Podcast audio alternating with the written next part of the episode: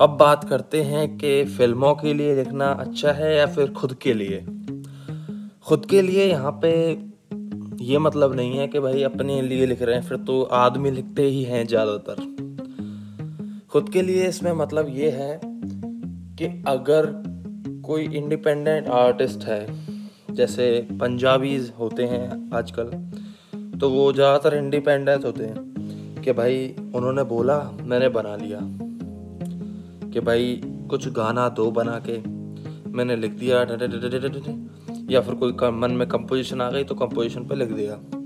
पंजाबी में वैसे ज़्यादातर लिरिक्स राइटर ही कंपोजिशन देते हैं। ऐसा बहुत कम हो रहा होता है कि कोई सिंगर या फिर म्यूज़िक डायरेक्टर कंपोजिशन दे रहा हो। तो लिरिक्स और ज़्यादातर सिंगर ही लिख लेते हैं।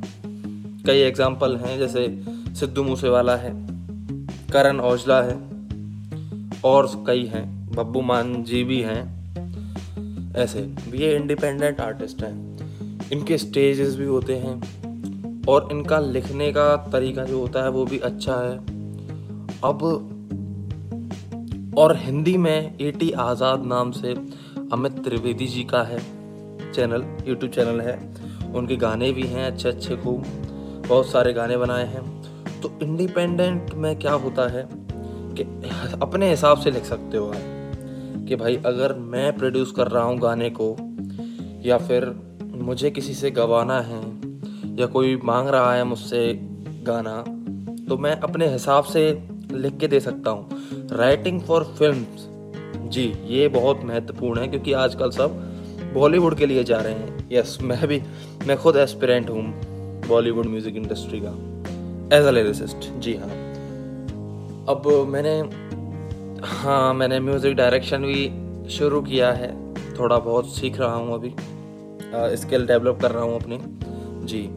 तो राइटिंग फॉर फ़िल्म अब फ़िल्मों के लिए राइटिंग मतलब गाने लिखना फ़िल्मों के लिए थोड़ा सा मुश्किल हो जाता है।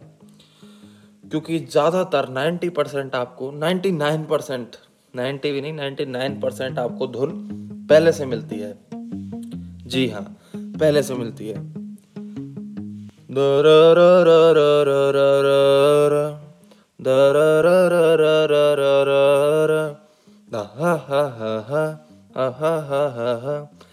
ये कुछ था मांझा की कंपोजिशन थी जी हाँ ये मांझा जो गाना है काहे पोचे का उसकी कंपोजिशन थी जो कि अमित त्रिवेदी ने स्वानंद किरकिरे जी को दी थी कि इसको इस पे लिखना है आपको और जो भी ब्रीफ थी कि भाई दोस्त वगैरह रूठ जाते हैं और जो भी है, कई सारी चीज़ें रूठे खावों को मना लेंगे, कटी पतंगों को थामेंगे, ऐसी कुछ था वो गाने के लिरिक्स में।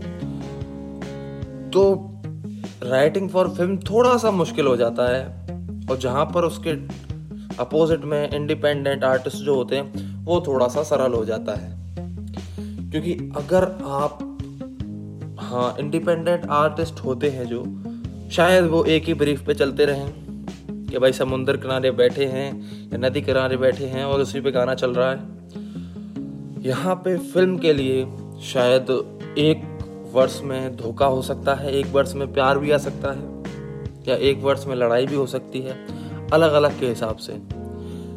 पर इनमें एक चीज़ कॉमन होती है, जो कि लिरिक्स और म्यूज़िक जी हाँ लिरिक्स और म्यूज़िक बहुत इम्पोर्टेंट है चाहे इंडिपेंडेंट हो या फिर हो किसी या फिर फ्रीलांसर हो मतलब किसी के लिए काम करने वाला हो।